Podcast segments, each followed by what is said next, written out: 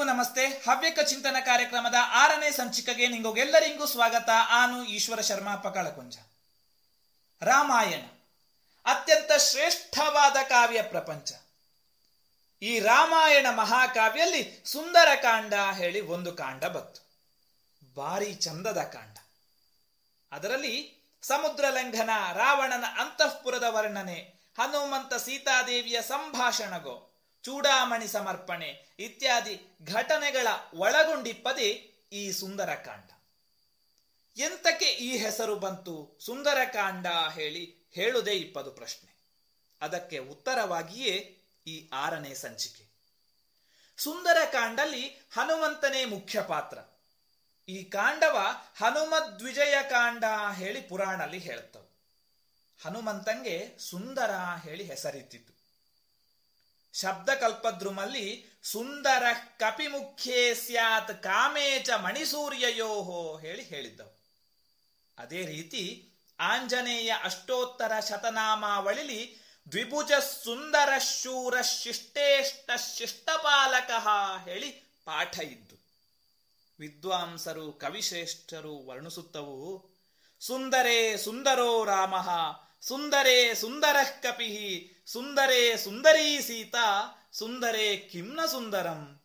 ಸುಂದರಂಗಳಲ್ಲಿ ಯಾವುದು ತಾನೇ ಸುಂದರ ಅಲ್ಲ. ಒಂದು ಸುಂದರನ ಕಾಂಡ ಆದರೆ ಇನ್ನೊಂದು ಸುಂದರವಾದ ಕಾಂಡ ಹೇಳಿ ರಂಗಪ್ರಿಯರ ಅಭಿಪ್ರಾಯಂಗ. ಈ ಕಾಂಡಲ್ಲಿ ಅನೇಕ ಅನೇಕ ರಸಂಗೋ, ಗುಣಂಗೋ, ವಿಶೇಷಂಗೋ ಇತ್ತು. ಗೊಂತಿಲ್ಲದ ದಾರಿಲಿ ಗೊಂತಿಲ್ಲದ ಊರಿಂಗೆ ಹನುಮಂತ ಪ್ರಯಾಣ ಮಾಡ್ತ ಗೊಂತಿಲ್ಲದ ಪ್ರದೇಶಲ್ಲಿ ತನ್ನ ತಾನು ಎಂತ ಹೇಳಿ ಗೊಂತು ಮಾಡಿಕೊಂಡು ರಾಕ್ಷಸ ಕೋಟಿಯ ಮಧ್ಯಲಿ ಸೀತಾದೇವಿಯ ಹುಡುಕಿ ಮಾತಾಡಿಸುತ್ತಾ ಹೇಳಿದ್ರೆ ಅವನ ಶೌರ್ಯ ಸಾಹಸ ಹೇಗೆ ಹೇಳಿ ಅಂದಾಜು ಮಾಡಿ. ಅವನ ಈ ಶೋಧ ಕಾರ್ಯಂಗೋ ಕಾವ್ಯ ರಸೋತ್ಪತ್ತಿ ಅಪ್ಪಲೆ ಹೇಳಿ ಹೇಳಿ ಮಾಡಿಸಿದ ಹಂಗಿದ್ದು ಹನುಮಂತ ಗುಟ್ಟಾಗಿ ಹೋಗಿ ಬಂದನ ಕೇಳಿರೆ ಅದೂ ಇಲ್ಲೇ.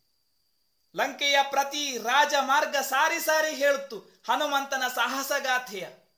ಅಷ್ಟಕ್ಕೆ ಸುಮನಿತಿದ್ದನ? ಇಲ್ಲೇ. ಲಂಕಾ ದಹನ ಮಾಡಿಕ್ಕಿ, ರಾವಣನ ದಿಗ್ಭ್ರಮೆ ಮಾಡಿಕ್ಕಿ ಬತ್ತ ನೋಡಿ. ಇದೆಲ್ಲದರ ವಿವರಣೆಯ ಭಾರಿ ಚಂದಕ್ಕೆ ಉಲ್ಲೇಖ ಮಾಡಿದ್ದವು ಈ ಸುಂದರ ಕಾಂಡಲ್ಲಿ. ಜೀವಮಾನಲ್ಲಿ ಒಂದರಿಯಾದರೂ ಓದೆಕ್ಕು ರಾಮಾಯಣವ.